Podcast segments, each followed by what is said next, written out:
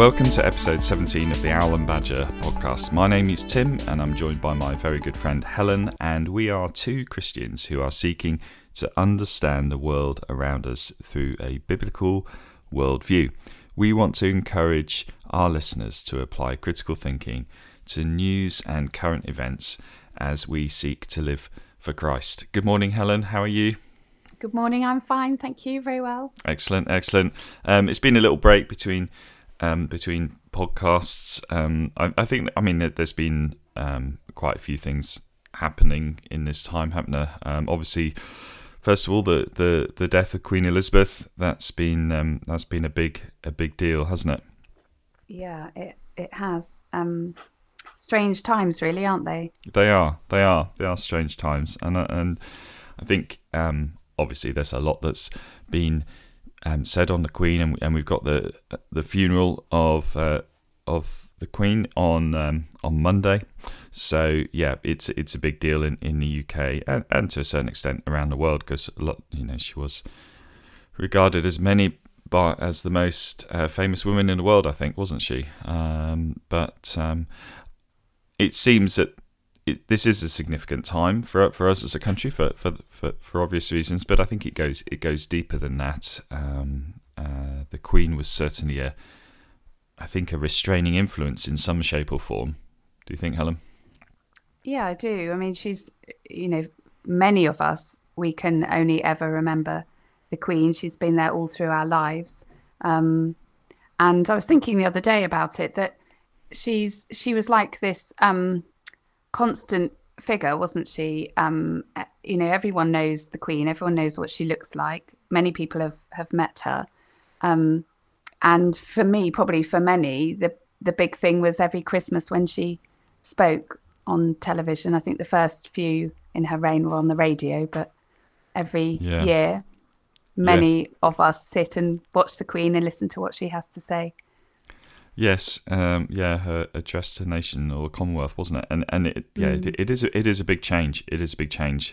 But we wanted to mention that because obviously that that is is very significant news here in, here in the U K, and perhaps there is, is much more to say on that at some point in in, in the future.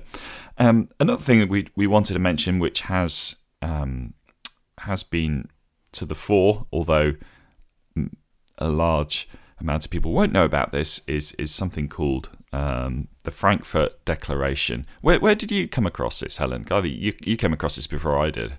Uh, that's a good question. Um, I'm not sure. I think it was in one of the groups that I'm in. Someone had mentioned it.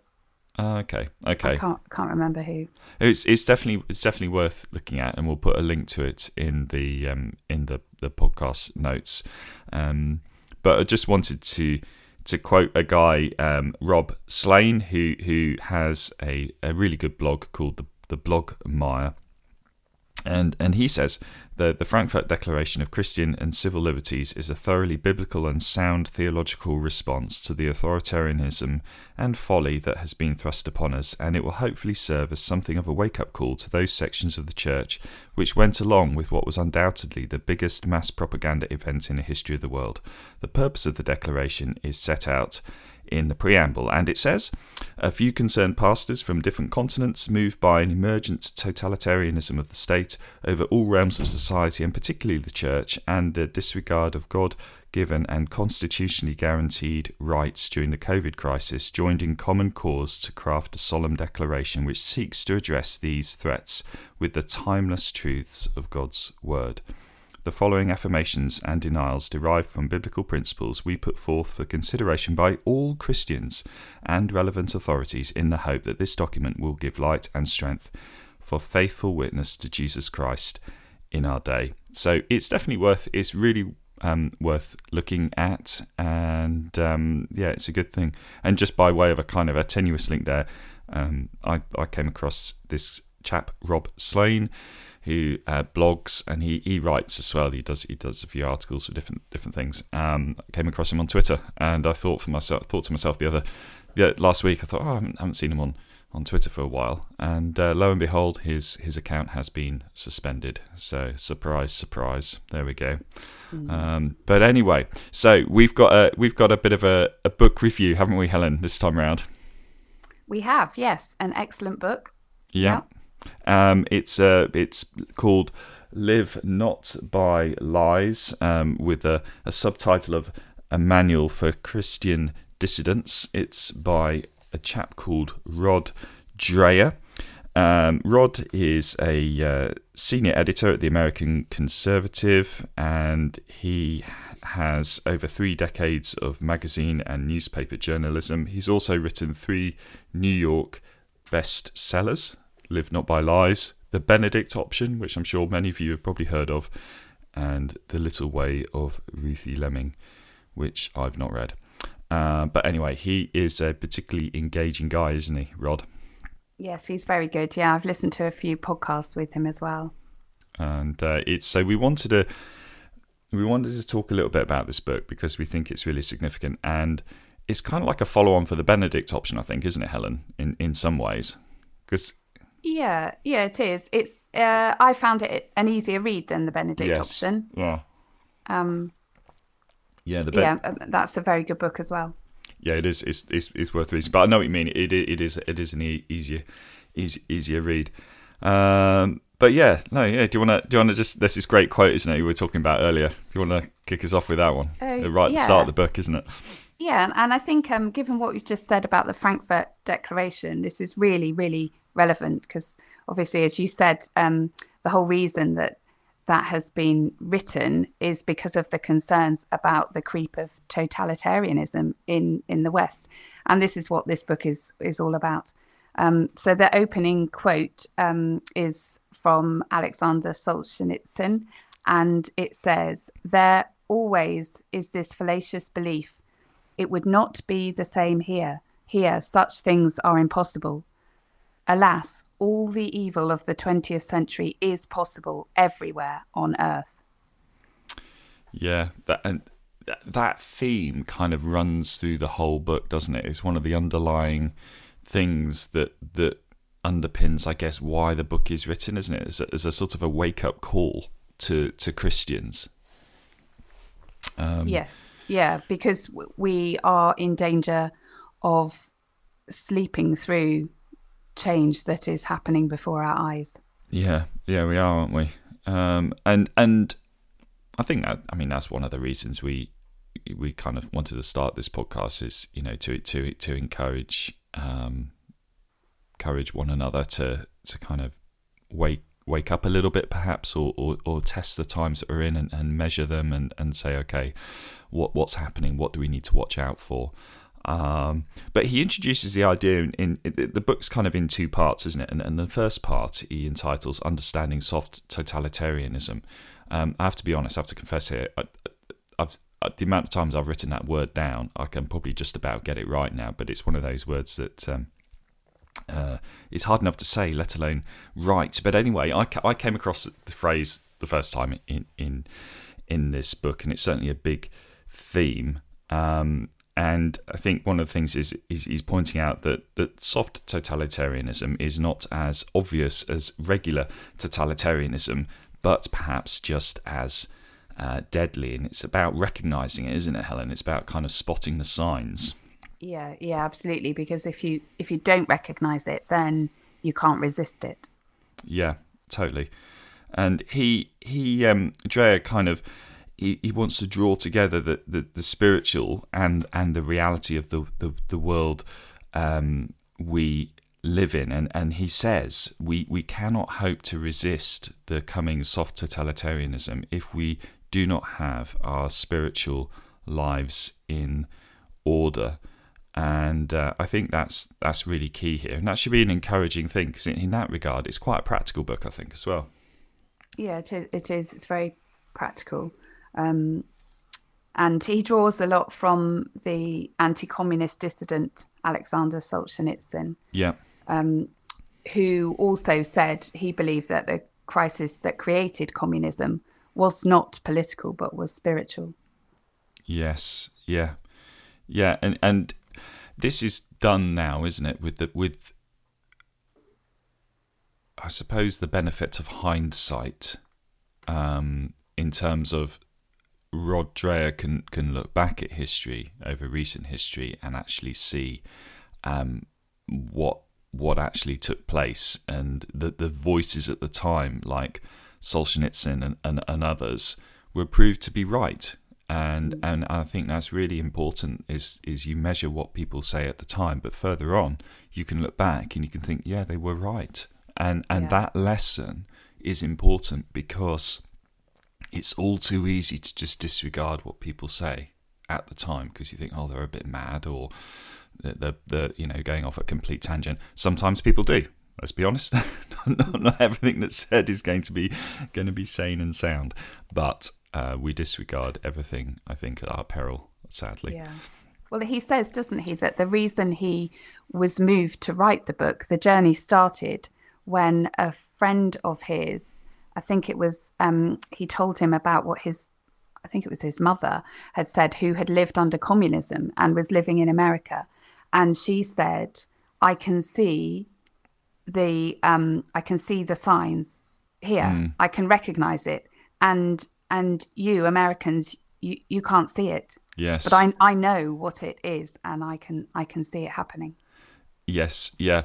And and I've heard I've heard this listening to other people. I was listening to an um another pod, uh, different podcast uh, earlier earlier in the week, and th- this particular person was was saying how they have Eastern European roots, and because they have Eastern European roots, they're much more questioning. They're much less accepting of what their governments say, for example, uh, because they've learnt the dangers that inherently lie in just believing everything you're told.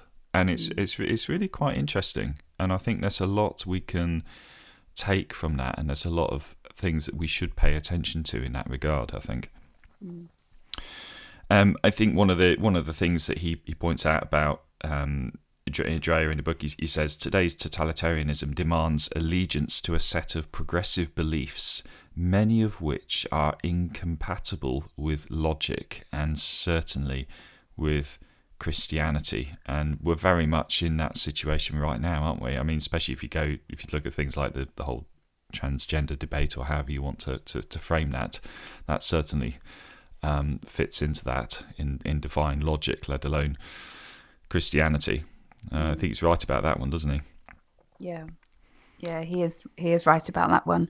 And um, just thinking back to when we were talking about the Queen, um, and I've been looking at some of her um, Christmas messages going right back to her very first one, and apparently she was criticised quite early on for for what she was saying, which um you know, she was talking about morality and um virtues uh, of importance in in the day, and and some people didn't like that even back then, really, because it didn't fit with the progressive narrative. Oh, see, that's interesting. How long ago was that, do you know? Uh, nineteen fifty-seven, I think that one was. Wow. Viewed by many as a kind of golden era, the fifties, wasn't it? Um, mm. That's very interesting. Approaching the sixties. Yes, yeah, that's mm. really interesting. And it's not surprising to hear that either. Um, Dreher, I think, the, the, the book, um, it kind of weaves in history and where we're at today, which is really, it's really good, because it helps you to form a kind of a good overall picture. So, for example, it, it doesn't take um, Rod Dreher long to touch on how we've allowed soft totalitarianism into our homes, for example, um, uh, because he says um, he says it's hard to get worked up over Big Brother when you already ha- have grown accustomed to big data closely monitoring your private life via apps, credit cards, smart devices, which make life so much easier and more more pleasurable.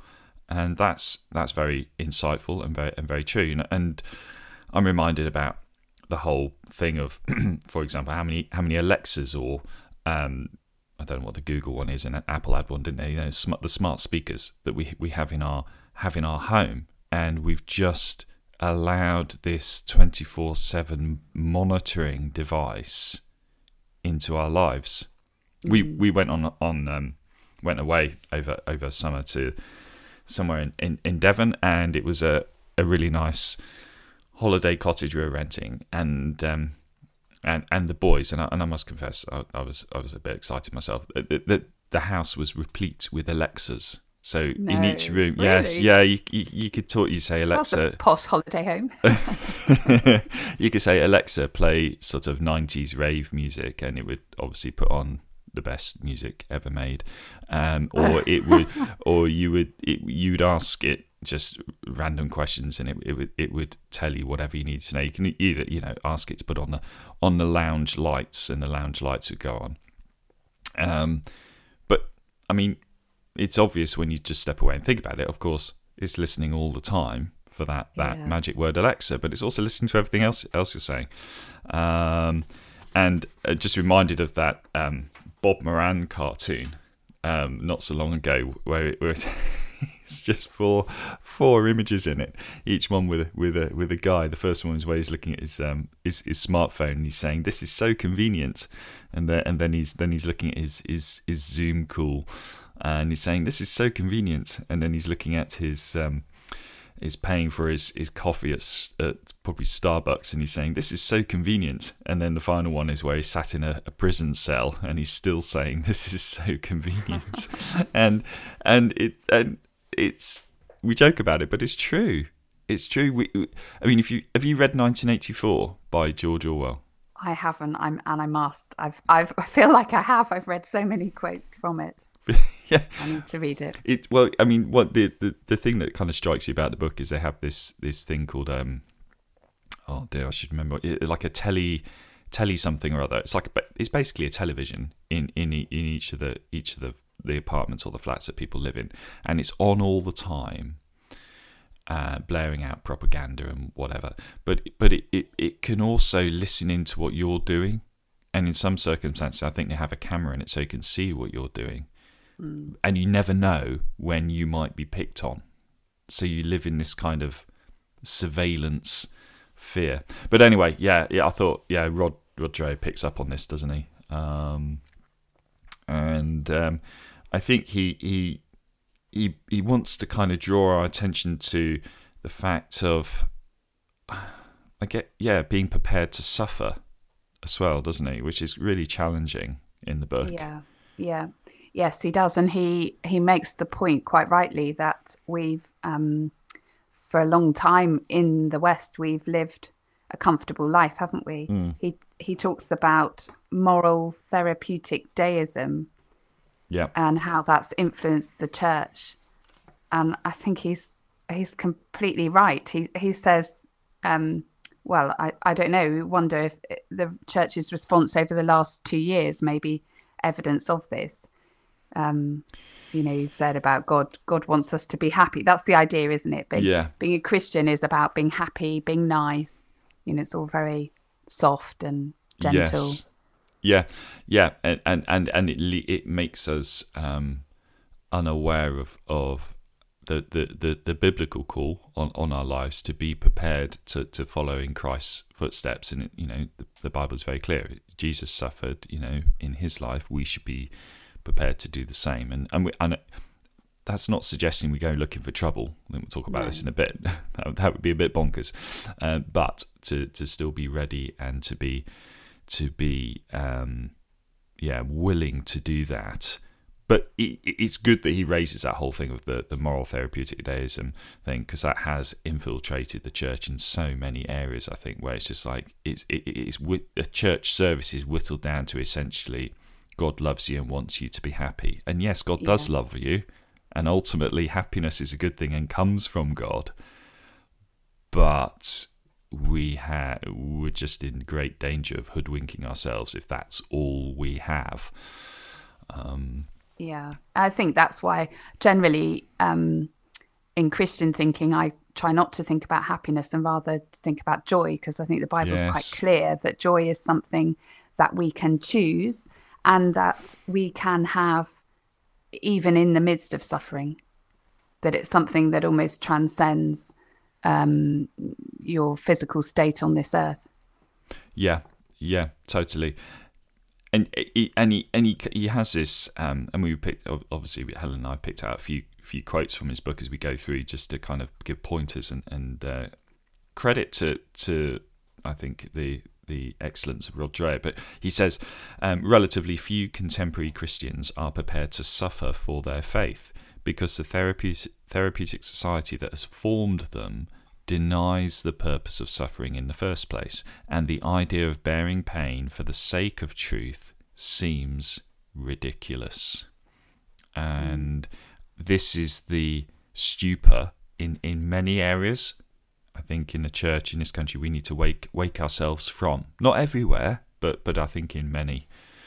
Um, and I, I I do wonder often now if that's the time we're in, of a, a wake-up call. Yeah, yeah, I think so. Um, when you were saying earlier about Rob Slane being um, cancelled, being thrown off, off Twitter, you know, I'm not sure what impact that has had so far, but I was listening to someone on... oh, yes, exactly. But I was listening to a podcast yesterday with someone, a scientist, brilliant. Well, it's Norman Fenton. Oh, yeah. And um, who we talked about before. Um, and and he's pushing it again to get at the truth.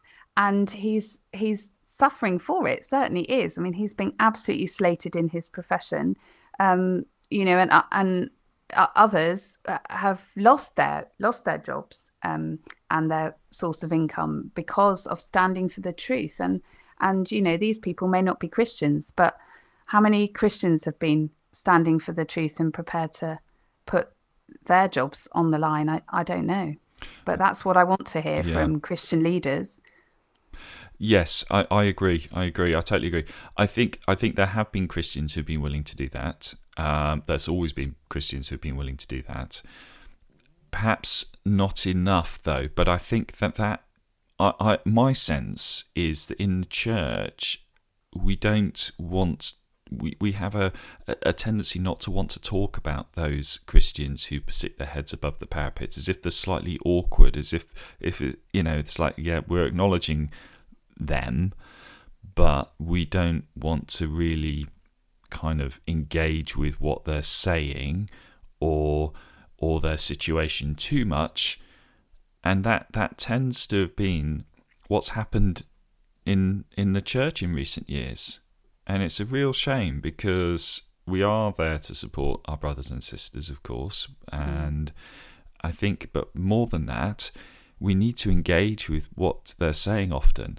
But the reason we don't is because if we do think about what they're saying, if we do say, okay, this person over here is standing up for this, they've lost their job over it, then we too will have to make those same decisions. And I think that's why we don't want to do it, because it forces us to do something about it, mm. if, if that if that kind of makes sense. Mm. Um, I think Dre is going back to George Orwell. He makes some interesting comparisons. So he, sa- he says, um, he's talking about Orwell here, he says uh, in nineteen eighty-four, if the party says two plus two equals five, then the goal is to convince the person that all truth exists within the mind, and the rightly ordered mind believes whatever the party says is true. That sounds extreme, but actually that's the reality of the world in which we now live. People don't want to believe this absolute truth, and and Matt Walsh illustrated that so fantastically in, in his recent film What is a Woman?, which if you haven't watched, do watch it, because it's it's it's it's amazing.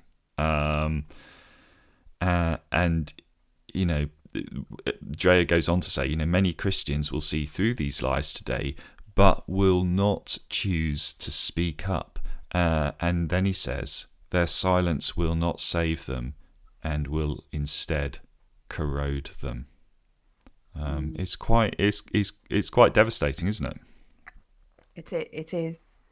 And I think I think he's right there. I think um, the more the more you choose to stay silent, um, the harder the harder it becomes, and and the harder it becomes to speak up. But also, I wonder if the easier it becomes to start to believe the lies. Yeah, that's the danger. It's because I think if we don't say something, then we get to the point where perhaps we start to live the lie. Yeah. So our lives reflect the lies that we have accepted, and that is what makes it really, really hard to actually turn ar- turn around and go in the opposite direction. Yeah. Um, I think it's it's it's fair to say in in Christian discipleship, in following Jesus, there is no such thing as standing still. We're either moving forwards close to Jesus or we're moving backwards away from him. But I think many of us, myself included, have had the idea that I can just kind of stay in one place and have a little rest. It's just nonsense. It's just not possible, sadly. Um, yeah, so so I think Dreher, he, he, he makes this point that we are in a pre-totalitarian culture, um, but there is a real danger that we we perhaps either refuse to or or, or cannot believe what is actually coming um, coming our way, and that that is that's a big that's a big part of the book. It, it is that wake up call, isn't it? Yeah, it is. It is that wake up call, and and like you said, well, the reason the book is called "Live Not by Lies" is it's that the whole point of the book is to help us to live in a way that is not living by the lies. Um, there's another quote from Solzhenitsyn um, that says, "Everybody says they have no choice but to conform and to accept powerlessness. But that is the lie that gives all the other lies their malign force. The ordinary man may not be able to overturn the kingdom of lies, but he can at least say that he is not going to be its loyal subject." Yes. And, and for me, yeah. that, that is us. That that is why we bang on about truth so much. Yes. Um, we might not be able to change the system and change, um, you know, the big things, but it is our job as Christians to to live as best we can, standing in the truth. That's and we have to recognise that truth in the first place in order to be able to stand in it. We do, uh, we do, we and we, we and we need to encourage one another to do that, don't we? Yeah, yeah. Um, and, and I think this is this is this has often been a frustration within the church, insofar as it feels like we can spend a lot of our time debating whether we should be standing for a particular thing or standing against a particular thing, rather than just doing it. Mm. You know, and and and this is this has had a kind of crippling effect on on on, on large areas of the church, and and this is why when you go to a church on a Sunday morning, you will tend to hear sermons just about the same thing, which is essentially that God loves you. Uh, which is true, but you know we're we're not we're not talking about the harder bits in the Bible like we should. We're not going mm. through the whole canon of Scripture as we should, and um, it's it's like we've just limited what we what we want to focus on. But the problem is we're we're going to be left with, with nothing to talk about if, if we if that just if that just keeps going, and that that, that would yeah. be that would be job done then. That would be finished. Well, that, that comes from the the danger of not taking Scripture seriously. It does, doesn't it? Yes, it does. It does. Or, or thinking, well, that or, or that classic thing of, you know, wow, this is really difficult to understand, and um, we, we, there's there's lots of different interpretations of this, so mm. we're just not going to touch it or engage with it. Mm. Or that's or that thing is particularly contentious. Um, Um, or it could be, you know, well, that's that's the Old Testament, and that was the Old Testament God. I'm thinking, hmm, okay, but you've clearly not read the end of the book. Um, so, yeah, it's it is there is a lot of um, there there there is a lot of sadness in this. I think, really, in terms of it's unnecessarily we're making it harder for ourselves than we need to. Mm. So, yeah, and and. He, I think there was a lot, he mentions a lot about propaganda as well, doesn't he? Um, the fact that, that, that propaganda is used to get people to turn their backs on the truth for the sake of an ideological cause. Um, and we, we've we've seen so many examples of this, haven't we? I mean, obviously we have the whole, um, we've got the whole transgender debate. Um, I'm not sure debate is the right word, issue perhaps. We've got everything, all the things surrounding the, the L G B T agenda. More recently, of course, we've had um, whether you're to get vaccinated or not, so the propaganda to get you vaccinated versus versus um, what seems to be coming out about whether that's a good thing or not, about, you know, staying home, not hugging people, don't kill your granny, you know, all this sort of thing. Drip, drip, drip. We've seen. Oh, I think it's we? a masterclass in propaganda. And I don't think many people still don't realise that they've been hit with propaganda. Yes. Yeah. Yeah. It, it, and, it, and, it, and we need to be more savvy and alert to this, because it's not going away. It's just going to get worse, sadly, mm. because the, decep- the deception in the world will increase. Um, you know, going back to what Jesus, Jesus says, you know, we watch ourselves, don't don't be deceived, you know, put your, ground yourselves in the, in the truth. And Dreher also touch, touches on the whole thing of revisionism, uh, where essentially history is is is, is rewritten, is, is tweaked. And, and that's a classic Orwellian thing. Again, if you read nineteen eighty-four, you'll see that in, in, in the book, um, and kind of reframing history. And he talks about the New York Times sixteen nineteen project to, to reframe America's history as an example of that. Um, so yeah, there's there's a lot here which is which is really really really good. What should we move on to, Helen? Because there's so much to talk about, isn't um, there? There is. There's a lot to talk about. I think I was going to m- mention, although he doesn't talk about it directly, when um, in one bit of the book, I just thought this really reminds me of the mass formation oh, yes. uh, yeah. theory that we talked about in an earlier podcast, because um, he talks about um, the fact that where there is a lot of loneliness, where there is anxiety in a population, where there's lack of community, lack of civic trust, lack of meaning and purpose, and um, an increase in individualism, that that kind of provides a toxic mix which is perfect and ripe for receiving propaganda and being manipulated by leaders who promise solidarity and meaning. Yeah.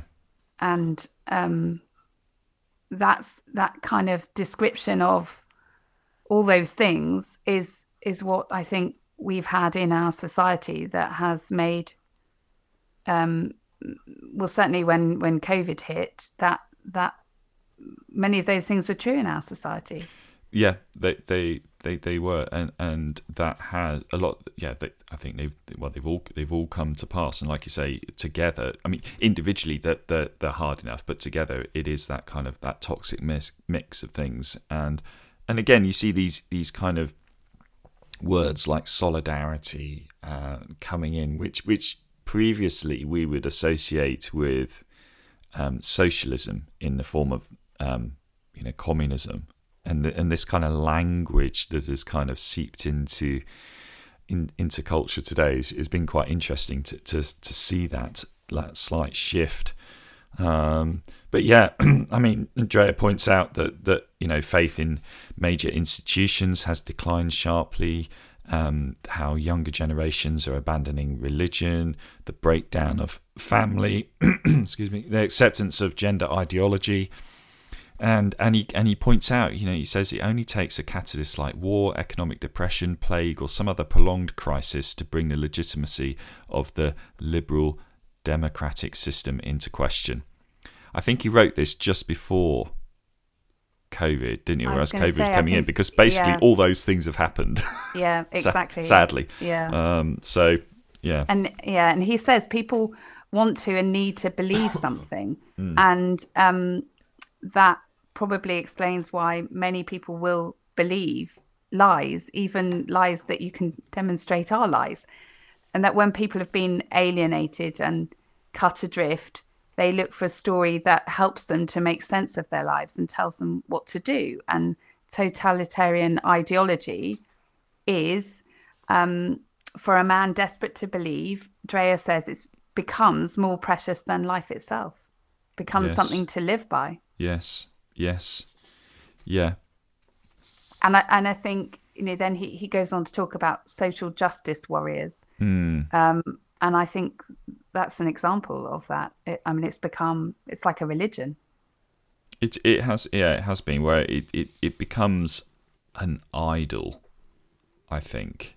Um, and it replaces it replaces the goodness of God with something man-made, and ultimately, therefore, totalitarianism, totalitarian in, in nature, which is which is definitely a a, a bad bad thing, definitely a negative thing. Um, he talks about um, Roger Scruton, the late Roger Scruton, um, and how he was a really solid voice on, on the dangers that we face. Um, where he point where Roger Scruton has has has pointed us towards, you know, the fact about thoughts, crimes, heresies, um, and the fact that accusation and guilt now become the same thing, and that's it, it, it's it's quite subtle, but it's it's it's what's it's what's happened. Um, in the same way that it's it's it's no no longer can you can you just sit by and say, okay, well, it's it's let's say it's, it's Pride Month. No longer can you sit by and not be involved. You're either waving a flag or you're an enemy. Yeah.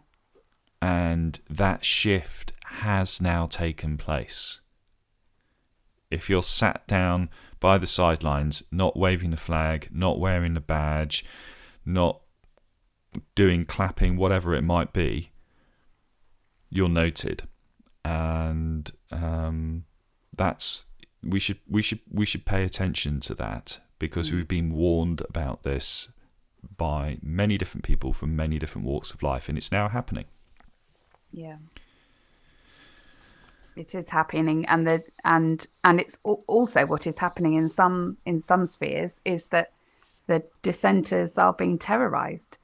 Um, and yes. Yeah. And I think he points out that's particularly in academia, and certainly the one that springs to mind for me is Brett Weinstein, mm-hmm. um, and what happened to him. And ironically, he'd been lecturing when when he was um, scapegoated and driven from his academic position.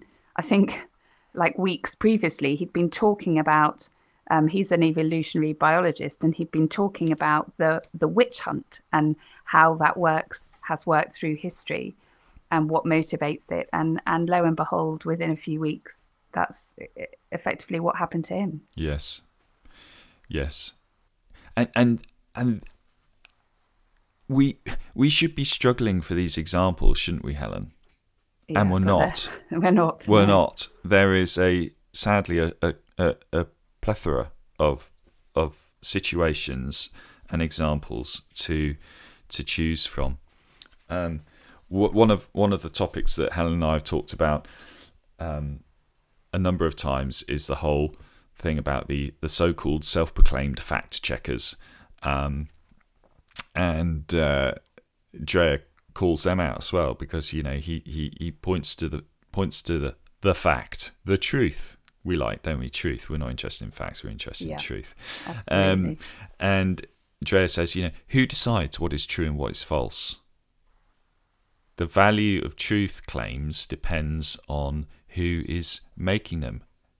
That's that's wrong. Um, it's, you know, truth is truth regardless, and yet we've changed truth to be, well, who said that? Who said that? Oh, I don't like that person. Okay, well, you might not like that person, but is what they're saying true or not? That's the question. The question isn't whether you like them or not. The question is, is it true or not? Yeah. And and yet people now are increasingly conditioned to say, oh no, actually I don't like what that person stands for. Okay, well they, they you know, nobody's perfect, and some people might be particularly odious, that is true. But are they saying something that we need to pay attention to here? Um and, and this comes back to seeking after truth. And but that's been that's now been changed, hasn't it? That's a sign of the times we live in. Yeah, it has. And and what's e- even more worrying is that that is the case in academia, and that is the case in science. Mm. So so no no longer is it about the pursuit for truth. It's it's about who who's doing the science, and and what are their conclusions? Where are their conclusions coming to, and and are they acceptable or not? Yes. Yes. You, you you start you you start out, it seems, almost with the conclusion, and then and then then write the appropriate method to arrive at said conclusion rather yeah. than... and t- too much of it depends on the motivations of, of funders. Um, it does. It does. It does. Yeah, with their own agenda. Yeah. And and this this this kind of takes us through to something else that that, that um, Rod Dreher points out. He he highlights um, or calls out that the fallacy of, of thinking that everything will ultimately work out for the best. Now, I think we should just clarify something here. From an eternal perspective, for the for the one who trusts in the Lord Jesus Christ, then absolutely everything does work out for the best. For the believer, for the follower of Jesus, we we know what happens in the end, because we have a book that tells us. Um, but what Dreher is talking about here is is is in the here and now, is in the the, the world in which we live. Um, and uh, that idea that, oh, you know, it's going to be okay. Now, this is understandable, isn't it? Because all of us want it to be okay. We genuinely yeah. do. Um, but I think it's it's it's almost inexcusable when Christians say this. And the reason for that is we have this amazing message of hope, but the hope message that we have is very, very different to the pseudo-hope message of the world. Um, you know, like I said, we have this book, don't we? It tells us, it tells us how it started, it tells us how it ends, and it tells us the path we're, we're supposed to supposed to stay on. Um, we're warned about the enemy we have, we're his tactics, the battle that we're engaged in, the armour that we need to put on, the dangers that we face. Um, we also know that it's not going to work out well for everybody, sadly. So, you know, this isn't a, like a false heretical message of universalism, like, you know, people we know, perhaps like Rob Bell and others. But we have this, yeah, we have this amazing message of hope in the gospel, don't we? And we hold that out to people. We say, look, here is where you can find true hope and true rescue. And this is what's going to help you and me live in this world for God's glory. And and that yeah. that's that's that's the exciting thing. But this idea that, oh, it's okay, it's all going to be okay, it'll blow over. Well, really? I mean, it might do, might not, but it's it's it's still going to get worse.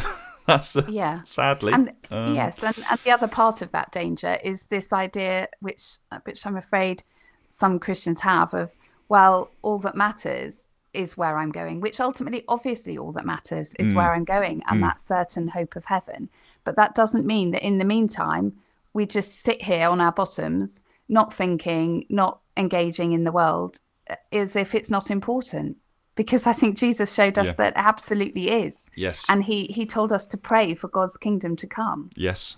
Yeah. And and that surely means that this life is important, and every minute of this life is important. And therefore that's what gives our lives meaning before we get to heaven. There has to be meaning and purpose, there is, and he tells us that. So we've got a job totally. to do. We we absolutely have got a job to do, and, and that is such a good point. Um, and, and I think that we we show, we demonstrate the destination that we're heading for by the life we live now. Um, so it is it is about living for God's glory now. It's about, like say, God's kingdom come, his will be done on earth as it is in heaven. And that is that is what we're called to do as as believers, isn't it?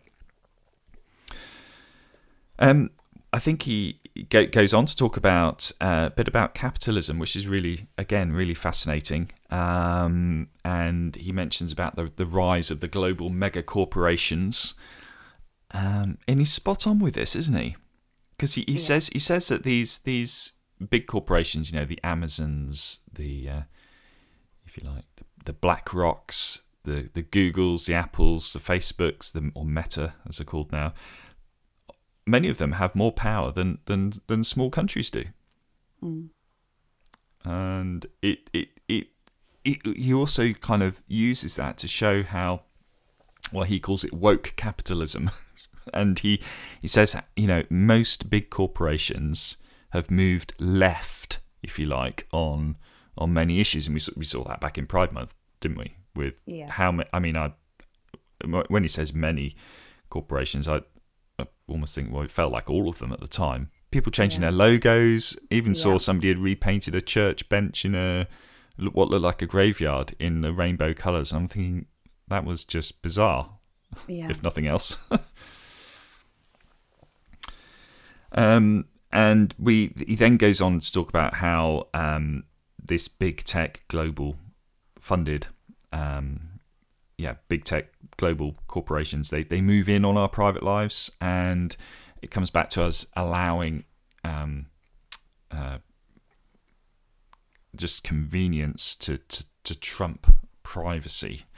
Um, and he talks about how this has resulted in, in a kind of surveillance capitalism, and that the mechanism for us loving Big Brother is consumerism, isn't it?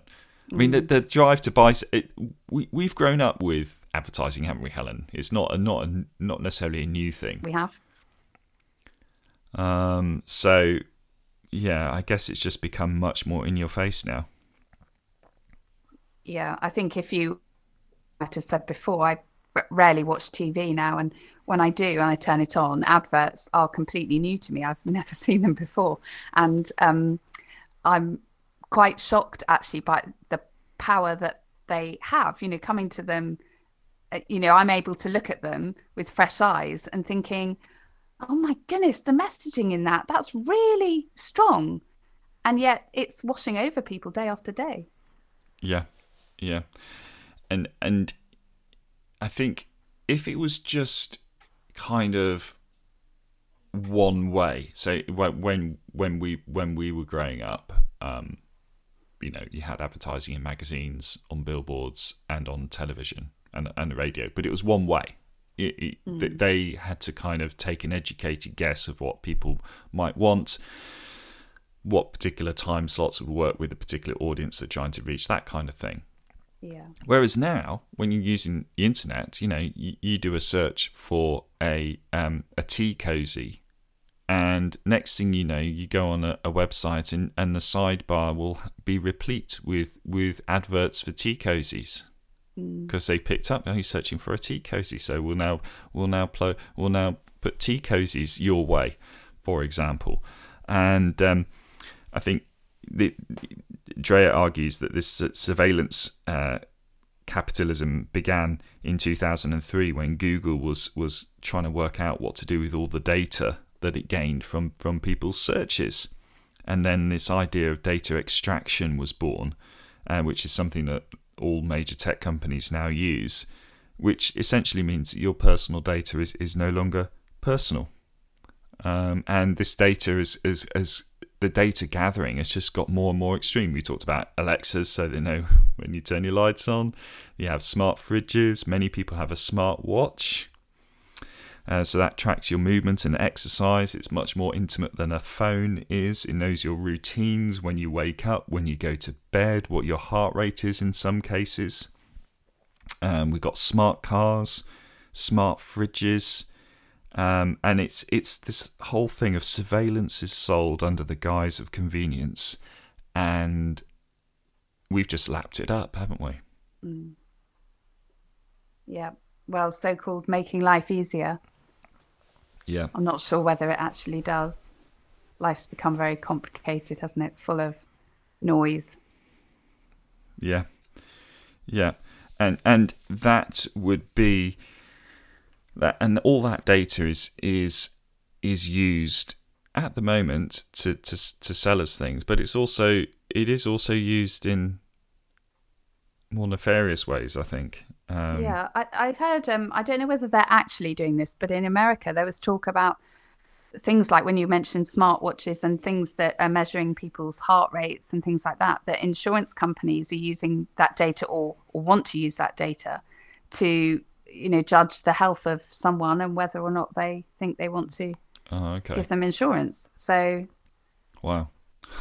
that that wouldn't yeah. surprise me. Let's put it that way, because I mean, I mean, they, they, they do that here, don't they? With with with in in a similar way, they do that here with with cars. Um, so younger people, when they're learning to drive, if they have a what's it like a tracking device put in their car, so they can track their mileage and their speed and everything, um, they potentially can get a lower insurance quote Mm. So that that's again the same kind of thing. But if you you know if you have an electric car like a Tesla or even a modern car, that will track where you go anyway. It's just yeah. just part part of the part of the deal, whether you, whether you like it or not.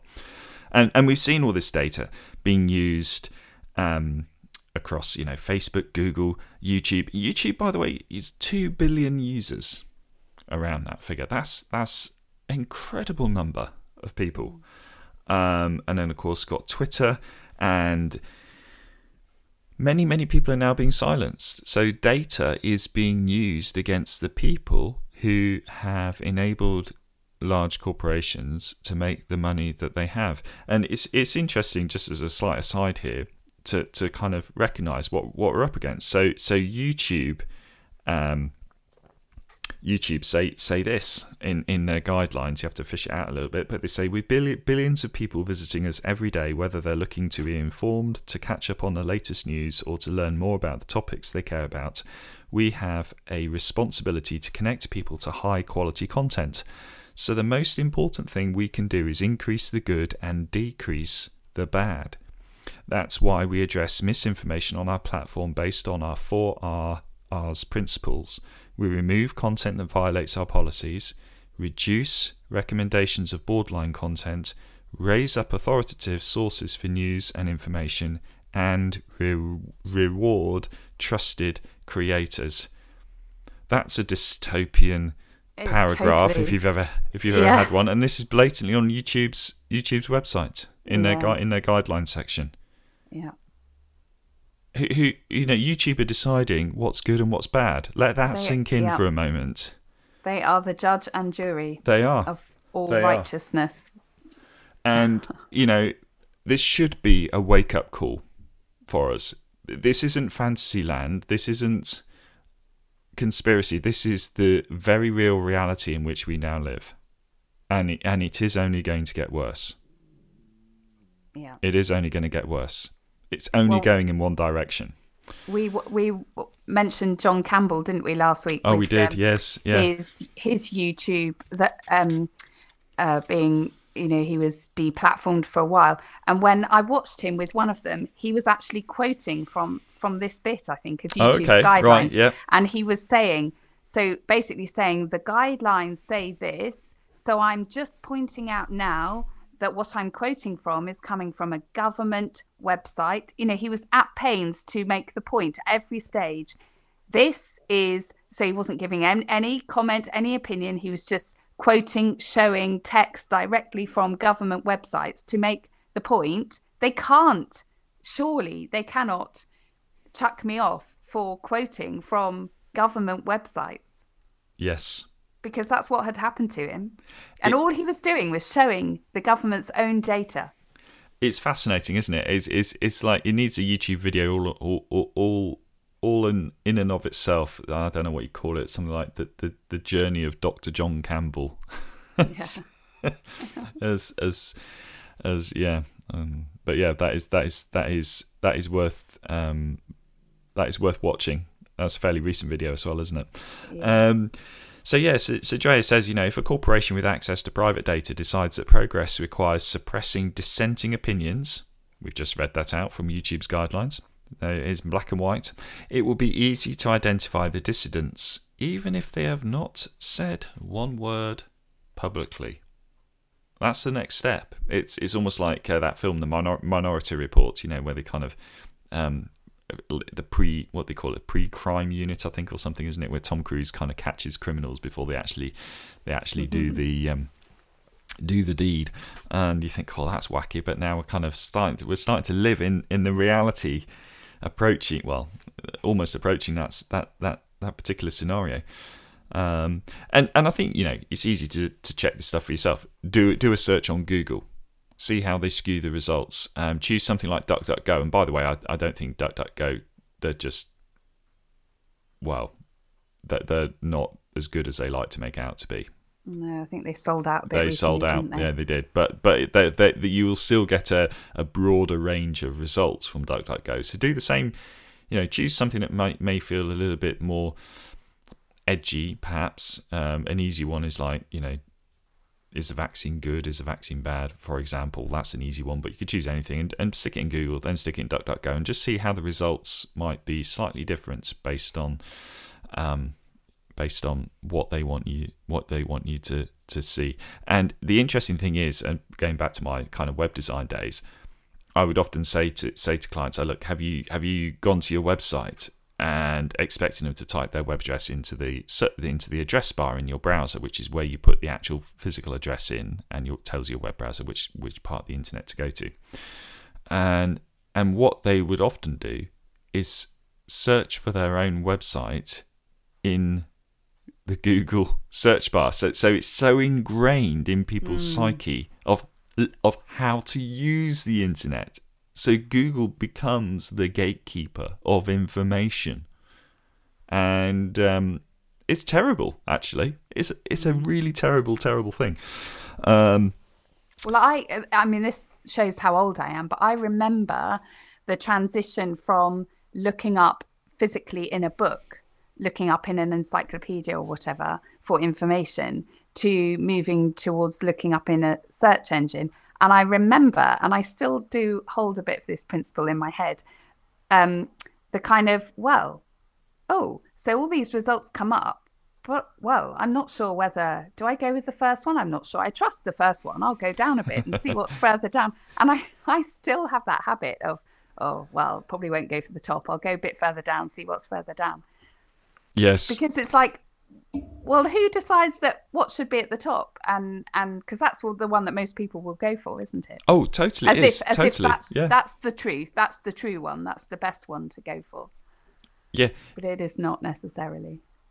You know, if if your if your if your business is not on the first page of Google for some things, it might as well not. You might as well not be in business in in in some situations. It's it's that it's that bad. But yeah, people people do.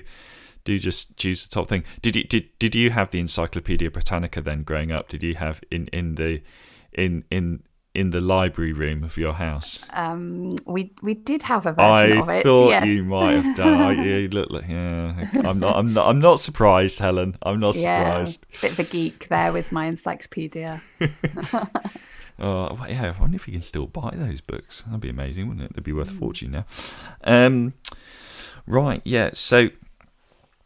I think, yeah, Dreher goes on to kind of, you know, there's a thread running through here, and he he he, he talks about this um, how this dystopian vision with, with regarding big tech is is not a vision of the future, because he he he rightly says this is already happening in, in China, and he goes on to say, you know, China's proof that it's possible to have a wealthy modern society and still be totalitarian. Um, and then he he moves even further along by drawing out China becoming a, an artificial intelligence-powered techno-totalitarian state. Um, we've even had a thing recently of, of drones being used to tell people in... Because, you know, you know, in China, they still have these bonkers lockdowns in some cities. Mm. And they've still got drones flying past apartments telling people to stay inside their houses using speakers from drones. I mean, it's like something out of a, a dystopian computer game or something. Mm. You think this is not real, and it's it is real. It's happening. It's happening in, in parts of China, and of course, then you've got China's social credit system. You know, tracking words and actions on or offline. Um, essentially, what it boils down to is is ultimately a, a Chinese citizen cannot participate in the economy or society unless Xi Jinping Xi Jinping is is approving through the policies that he's put in place. And that's a reality for people in, in many parts of China right now, and it's, it's tremendously sad. Mm. But it's interesting because here in the U K, we have an incredible number of C C T V cameras. Apparently, it's one of the highest. We have the highest number. I'm not sure if it's in Europe or... I think it is. Yeah, we're we're not. Yeah, yeah we're we're we're we're. Um, We're doing well on the C C T V camera front. I mean, it's been like this for a long time. It's been like this for a long time. But what people might not know is that um, police and private companies in the U K have been quietly rolling out facial recognition surveillance cameras. You might have seen in the news there was a co-op, uh, a number of co-op shops where they employed facial recognition so as to try and help them clamp down on shoplifters. And this um, this was in particular part of the country in the south. I can't remember where, but it was in it was in the news about six months ago, seven months ago, and there was quite an outcry over it. It's like, hold on a sec, you know, it's like, what? Just this is this isn't right, you know. There was quite pushback, but but they're still do they're still doing it. Um, so essentially, what's happening is.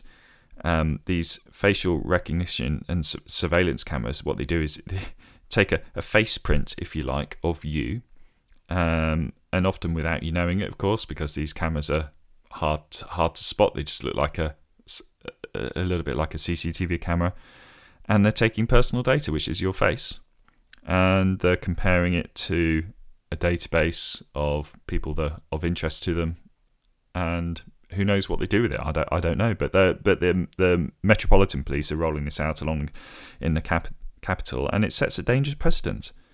It's it's authoritarian in a very negative way. Um. So yeah, I, and I think that, you know, there's been more than three thousand people wrongly identified by police using this technology, and and one of the biggest ironies is that that some of these cameras are actually Chinese made.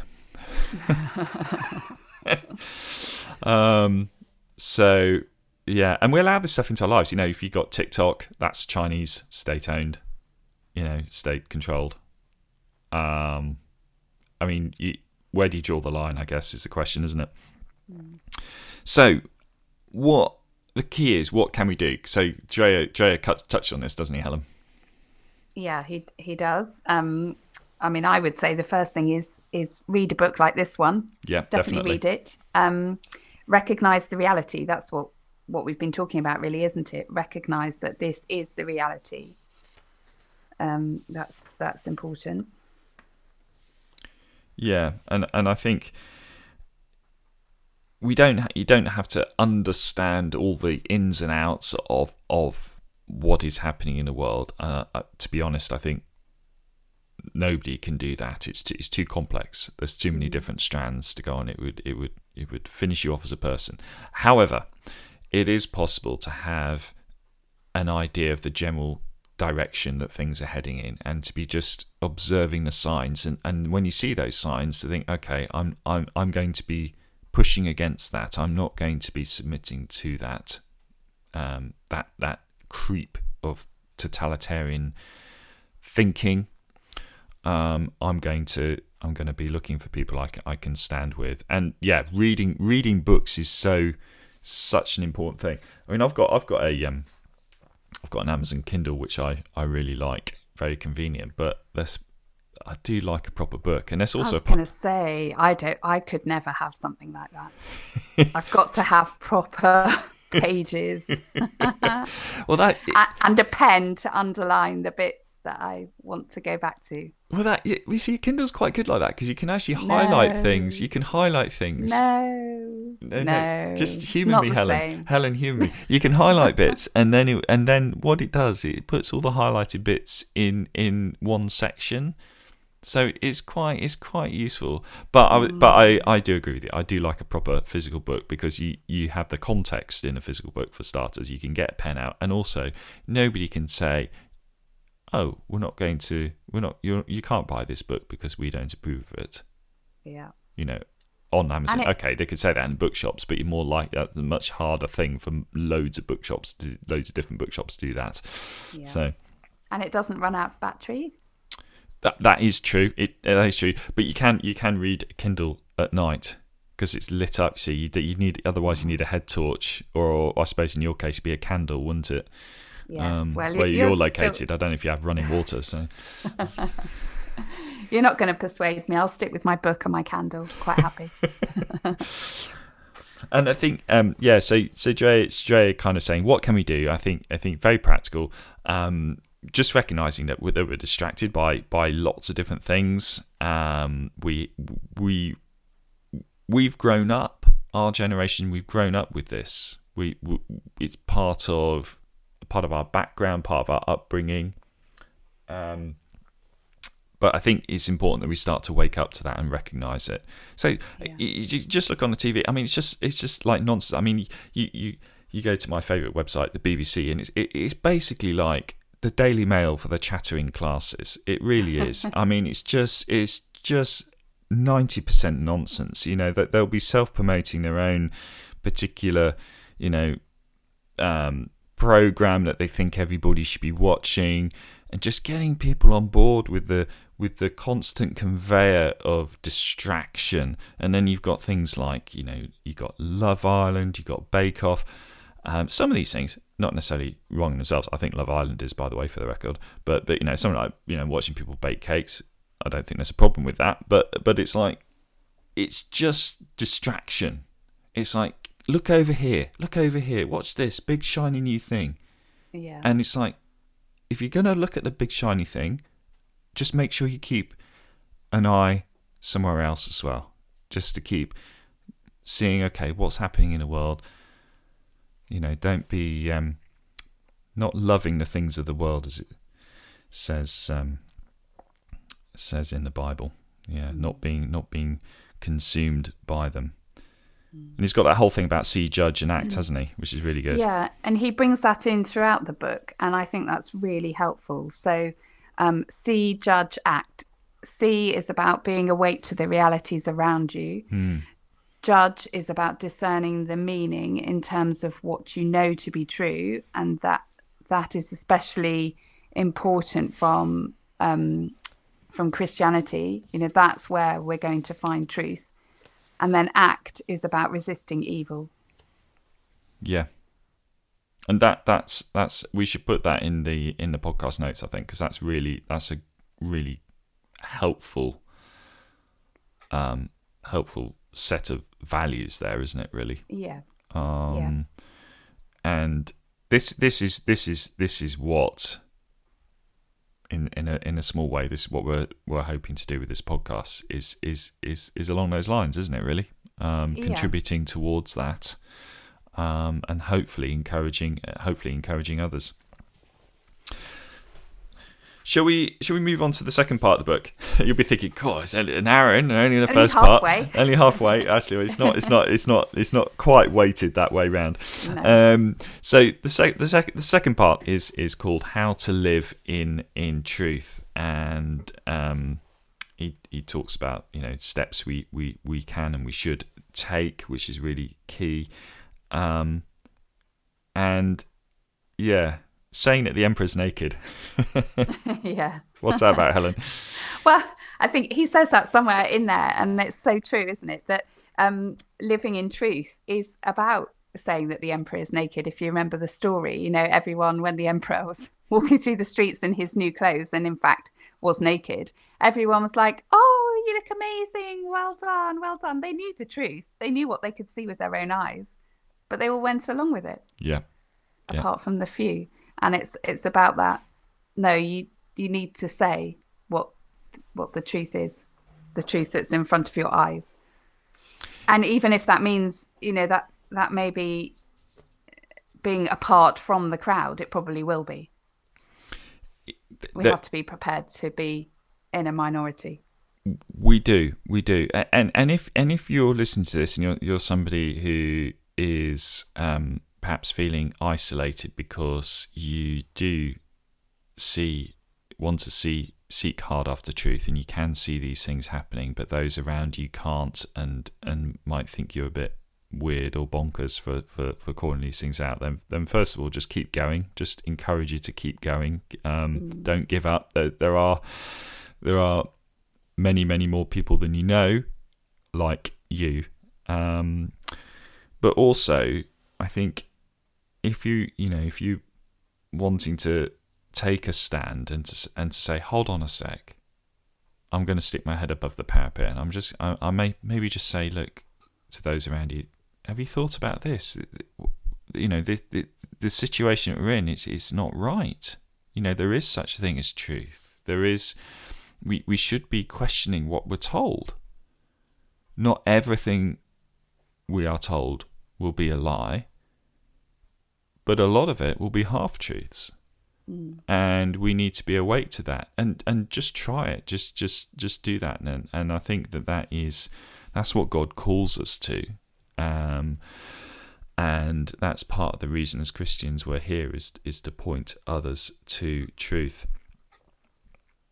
Yeah, he's got this he's got this bit here I'll just read out. It says, "It is up to us today to take up this challenge, to live not by lies and to speak the truth that defeats evil. How do we do this in a society built on lies? By accepting a life outside the mainstream, courageously defending the truth and being willing to endure the consequences. These challenges are daunting, but we are blessed with examples from saints who have gone before."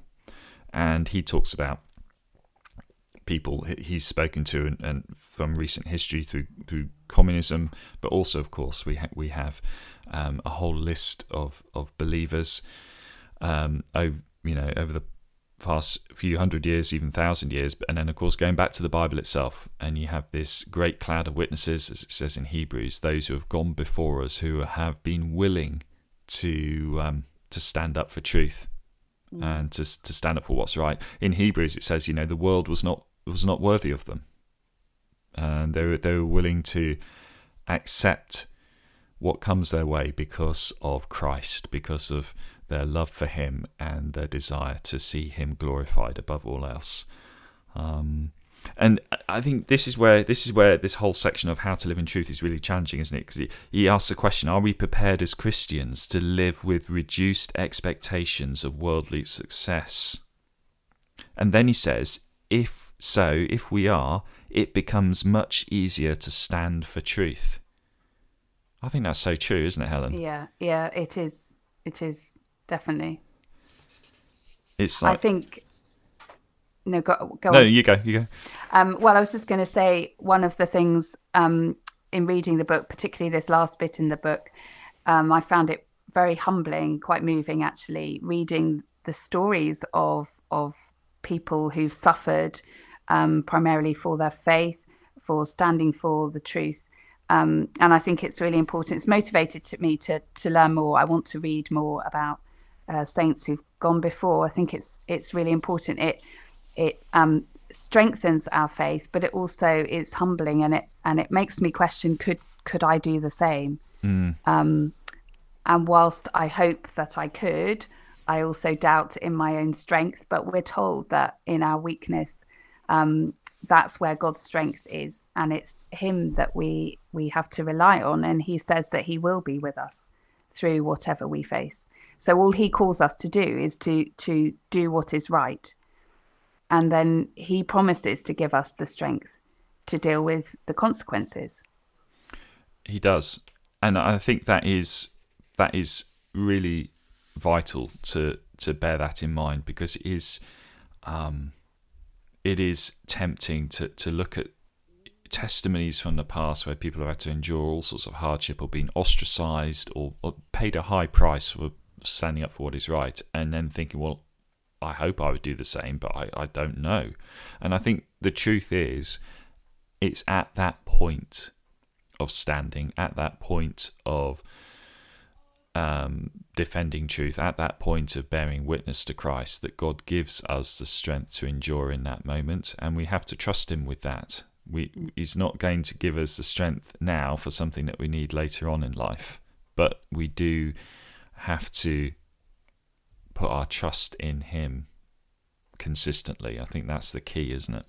Yeah, it is the key. And I think now is the time that we need to start practicing this. We need to start, you know, if we can't stand for truth in the small things, are we really going to be able to when it comes to big things, which it may well do? Yeah, well, and that's that that that again is a biblical principle. You know, you, you, if you you're going to be faithful in big things, well, you've got to be faithful in the small things first. That's that's the order in which it works. So yeah, that's a very that's a very very good point.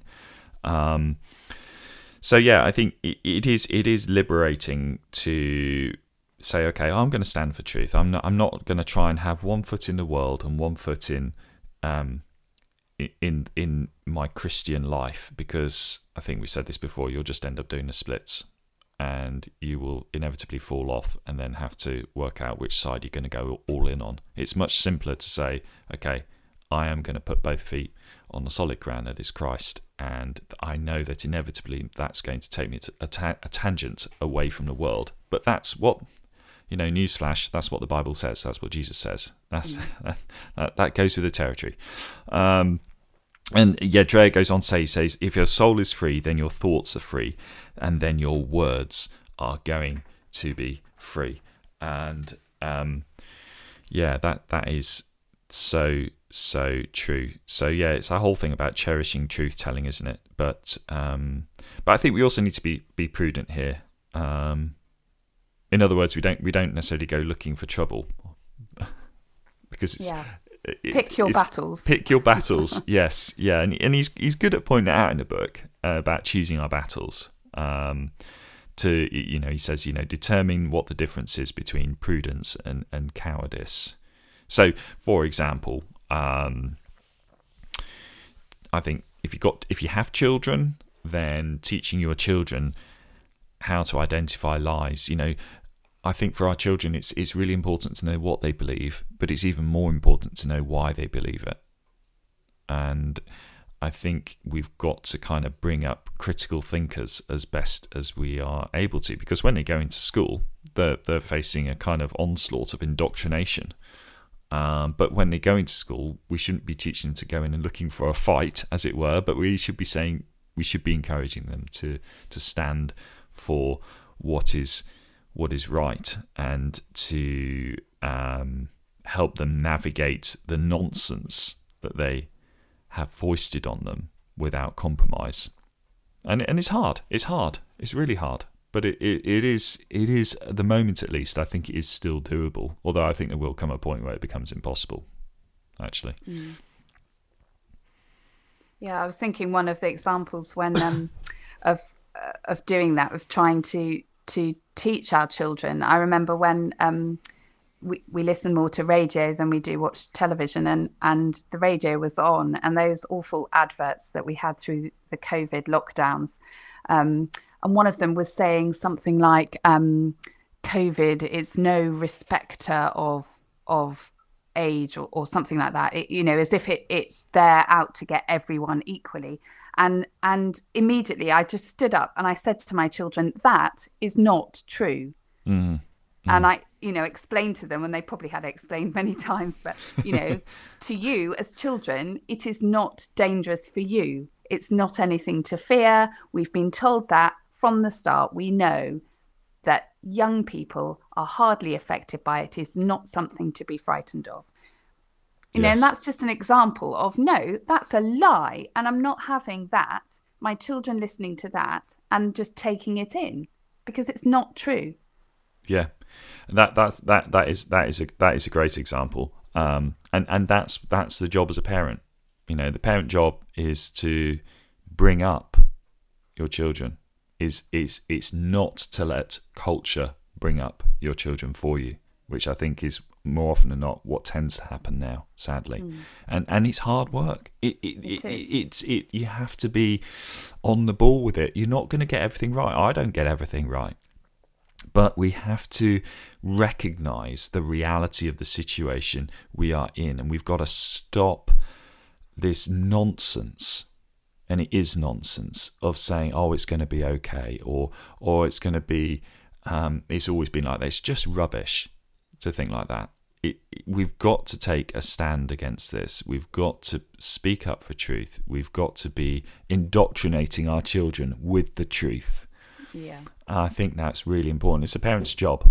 It's a parent's job. And if you're if you're a parent, if you're a Christian parent particularly, uh, indoctrinate your children with the truth of who God is, what He has done, of who Jesus is, of what right is, what wrong is, uh, so that when they go into school, for example, and they hear things that are contrary to that, they are able to actually discern that and not let that sink in. And pray for your children as well. I, th- I think one of the things that, that Dreher points out on this whole thing of kind of choosing your battles, which I thought was helpful, and, and especially helpful with regard to children, is that thing of, and again, this is this is certainly doable at this point in time, they don't necessarily have to say something. Just keeping silent about something is enough.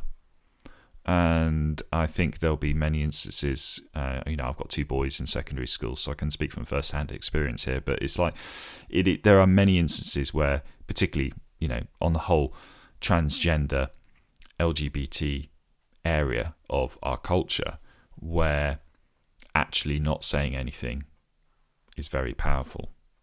You're you're you're you're not the one in the room putting your hand up, for example. So you don't necessarily have to say anything to make a stand. And I think we've just got to find ways to encourage and support our children in in what is often a very toxic environment, sadly. And it shouldn't be that way. And pray for teachers as well, because there are, you know, there are many teachers in, in an increasingly difficult situation, especially, you know, for Christian teachers, aren't there, where they're kind of having this conflict going on where they know the truth and yet they're being told to tell lies. Yeah. It shouldn't be that way. It shouldn't no, be that way. It's very hard, very hard for them. Uh, and I think at home there's some things we can do. And again, just again, if you don't have children, I'm sorry about this, but you can encourage. You can. These are still principles we can apply to our friends or to those you do know who have children, perhaps. But this is this is a key battleground. So, like reminding our children about the kind of biblical heritage that we that we have. You know, talk about marriage between a man and a woman. That's normal. That's right. Normalize going to church. Um, find ways to create cultural memories, if you like, fill their um, moral imaginations with the good, weave the Bible into everyday. These are the things that Rod Dreher points out in the book, and I think they're really practical and actually they're really, really helpful. Yeah. So, yeah, um, what should we move on to? Yeah, he he he he, t- he spends a lot of time talking about the family being a kind of a resistance cell, which I really like that. Yeah. What did you think about that part? Yeah. Oh, yeah, definitely. He says um, families are where we learn to love and where we learn about truth. Um, and I, I think he's he's right. Um, I think yeah, I think that's brilliant. Thinking of the family as the resistance cell, because the battle in our culture is against the family. Oh, it has been that that that's been one of the that's been that's been under attack for such a long time now, and it's all part of the the the enemy's the enemy's plan here is to un, you know attacking marriage, and when you attack marriage, you attack family. Yeah. Um, you decimate it, um, and that that that's what he's done because he knows that that is a God-ordained resistance cell, which if you don't have that, well, I don't know I don't know what you do have, to be honest. It's very, very hard. Very, very hard. Well, if you think in our culture over time, um, you know, the, the extended family, you know, many people don't live with their extended family nearby. No, that's um, true. Yeah. You know, and that's quite a modern thing. Yeah, it is. Really, for for... thousands and thousands of years, the norm would be to have grown up with your extended family. That's that your community would be your extended family. So we already, for the, the vast majority of us, don't have that. And then when when you, you have attacks against what they call term the nuclear family, you know, the husband, wife, and children. Um, well, that's the last bit of it left, really. So you break that as well. And there's no extended family immediately around. Yeah, and and it, and it, it kind of it makes it much much easier for the enemy to pick off. It's like that classic thing if you watch a wildlife program and and, and the cheetah is is looking to attack. Um, I don't know what cheetahs eat. Is it gazelles or something? Something that looks like a a deer but isn't a deer. Anyway, um, and and, uh, and and inevitably these the the the, the prey is in a herd, and one will leave the herd and will be isolated, and that's the one that will be attacked. Yeah. And it's, you know, it's just classic stuff which you'll have heard before, but it's so true. It's so true. And and so the family unit, you know, when when you know if you got, got if you got if you got children and they come home, your your house, your home is their is there in the right sense, the only sense really of this word, the, the safe place for them, the safe space for them, where they know that they are cherished and loved, where their truth reigns, where where Jesus is on the throne of that house. And even though the world might be going a bit nuts outside the front door, when they close that front door, they can they can experience something different. And that is so, so important when when we're faced with this this battle that we're in. And I think Dreher points it out really, really well in, in, in the book. Well, I think that's another reason why it's very important as parents to take control of the screens and the internet and the outside world coming into our homes. Yeah, yeah, yeah, yeah. I mean, it, and that and that is that is a battle. So, you know, I think I would find it very. Our, you know, our, our boys, our boys have use of a computer, for example, but that's down downstairs in, in the kind of family space. They don't they don't have a computer or a T V in their bedrooms. It's quite funny actually. They only really go to the bedroom to sleep. But anyway, but maybe that's why. Um, but that that but that's a good thing. Kind of keeping things in an area where where it's part of the family community day in day out, and. It's important from that point of view, as you said, Helen, where you're not, you, you're able to kind of monitor what comes in through that phone line, which is the World Wide Web and everything that comes with it. Mm. Um, and I think we've got to, as Christians, we've really dropped the ball on this one. You know, that there, there, there is there is such a lack of commonality in church. This is what I've found so disheartening. I've got to be honest. I mean, I remember having a. a conversation with my, my church leader a couple of years ago, and um, we were talking about this stuff, and I, and I said, well, you know, I was talking about mobile mobile phones at the time, because um, I just think, you know, can we not, as parents in church, as Christian parents, can we at least agree on a kind of a level playing field regarding mobile phones? So, for example, that could be, you just don't bring a smartphone into church. Mm. You don't need one. You don't need a smartphone in church. Why does your kid have a smartphone in church? I don't. I never understood that. What's going on there? That, just say no. Don't have that, because we're going to church to worship God, and also it means that people are more engaged with their with their peers and are going to likely talk to them. But we don't we don't really have that common commonality. And that's just that's just one fairly minor thing, really. Um, do, does that make sense in what I'm saying? It, do, here? it, it does. So make sense. so so yeah. so when we go to church. What we end up with is, well, our commonality is that we're here to worship God. Okay, that, that I, that's nice, but what does that actually look like? What's that actually what? How do how do how do how do we know what's different about us compared to the rest of the week? Is it is it just um, is it just some ideas that we have, or is it actually how we live? And and we re- and I think we really struggle, and we've failed massively. With our kids in this one. Mm. Do you know what I mean? I, I do know exactly what you mean. Yeah.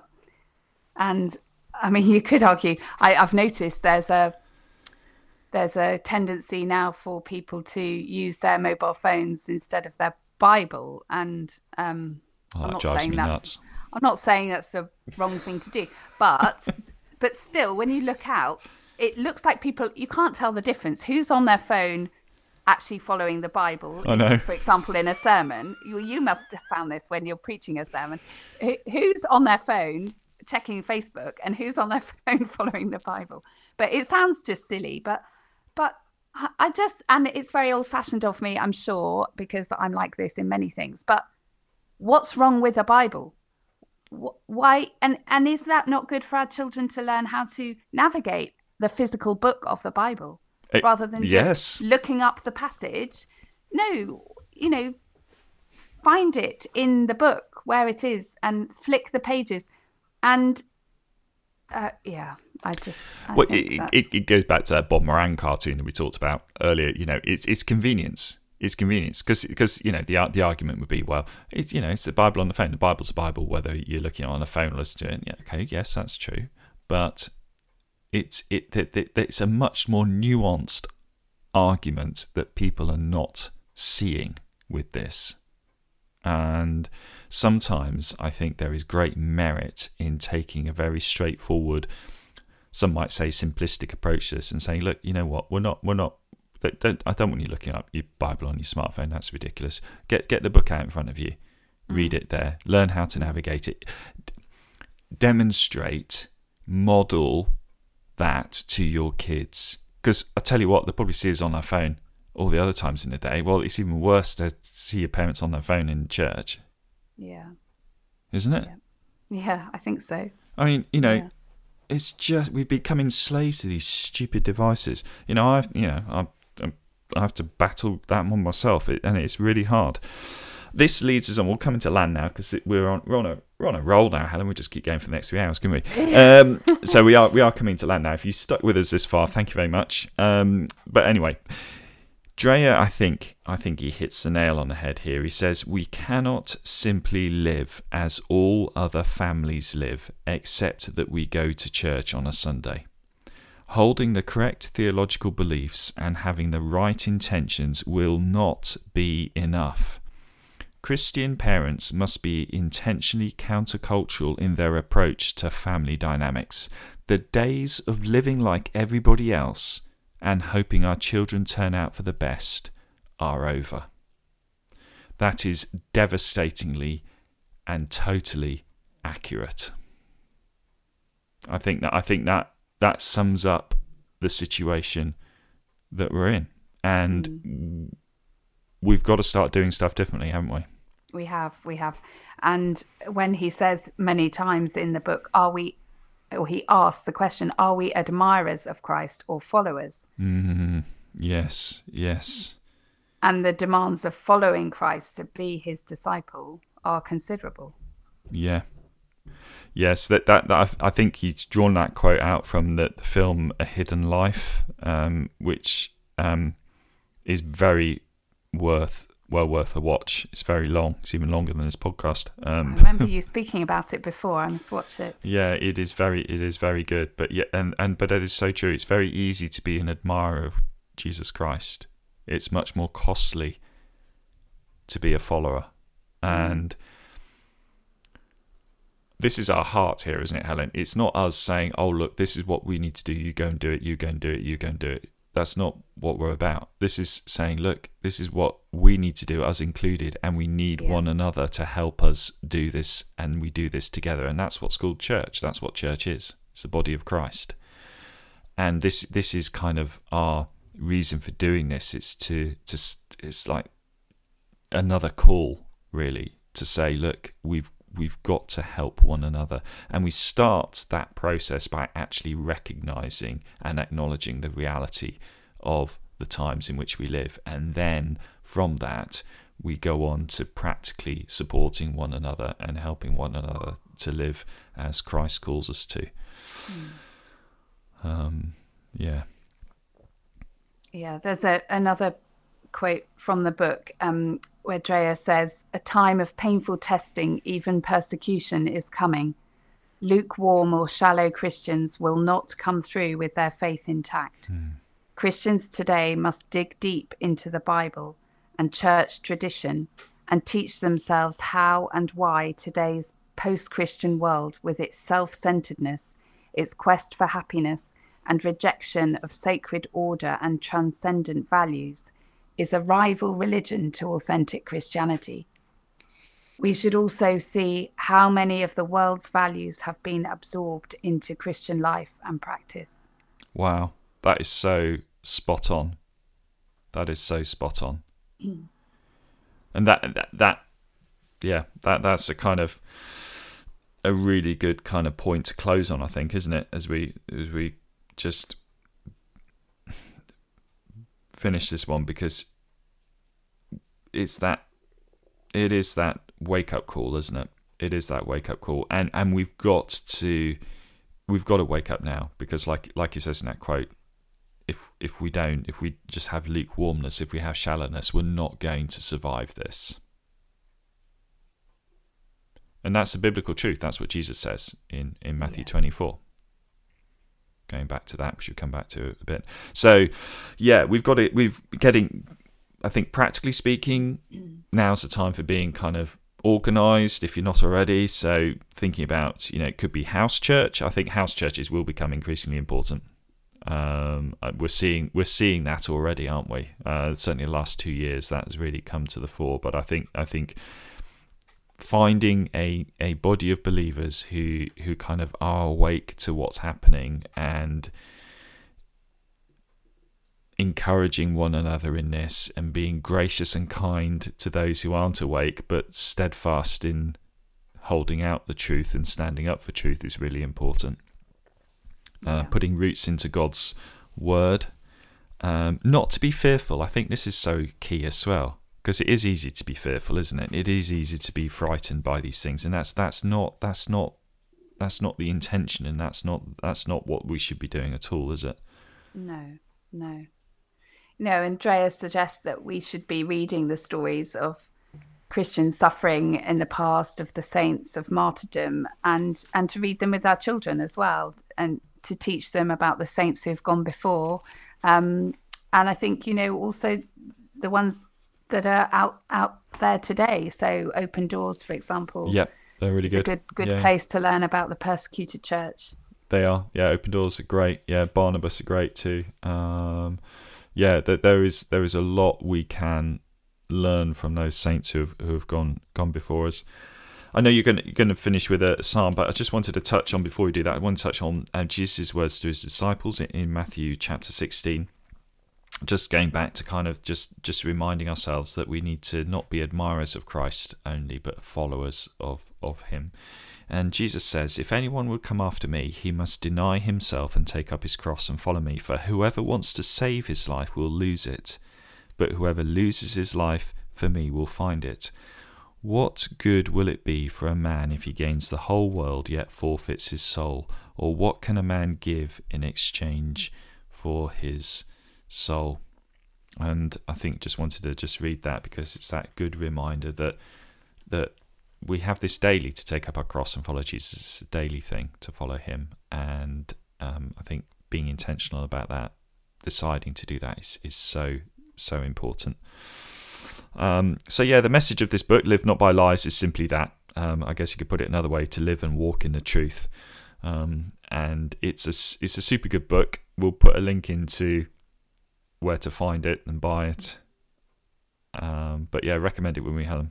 Yeah, definitely recommend it. I would recommend not buying it on Amazon. Go to um, a Christian bookshop, uh, try Eden. If they've not got it, then I would always go to... Um, Blackwell's online, or go to your local uh, local bookshop, whatever bookshop on the high street, buy it. Yeah, yeah, that'd be that'd be good. Get get, uh, get old Waterstones to order it in for you. that, yeah. could, that could work, couldn't it? Um, yeah. You got Bible? Do you want to finish with a Bible verse, Helen?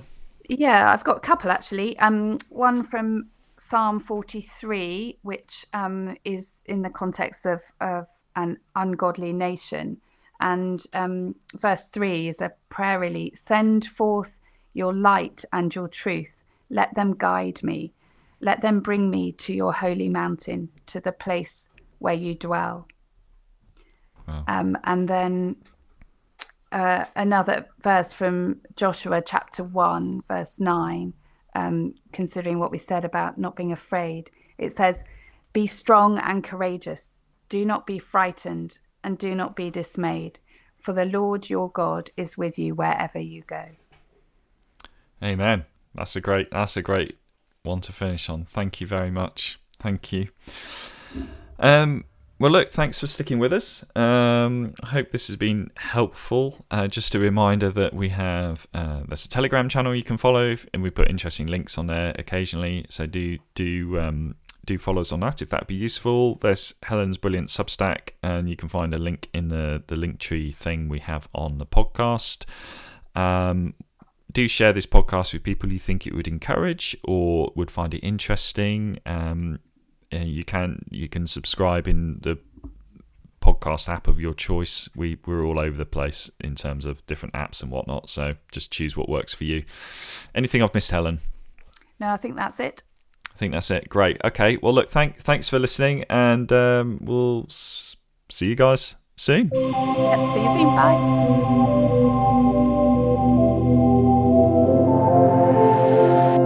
The Owl and the Badger.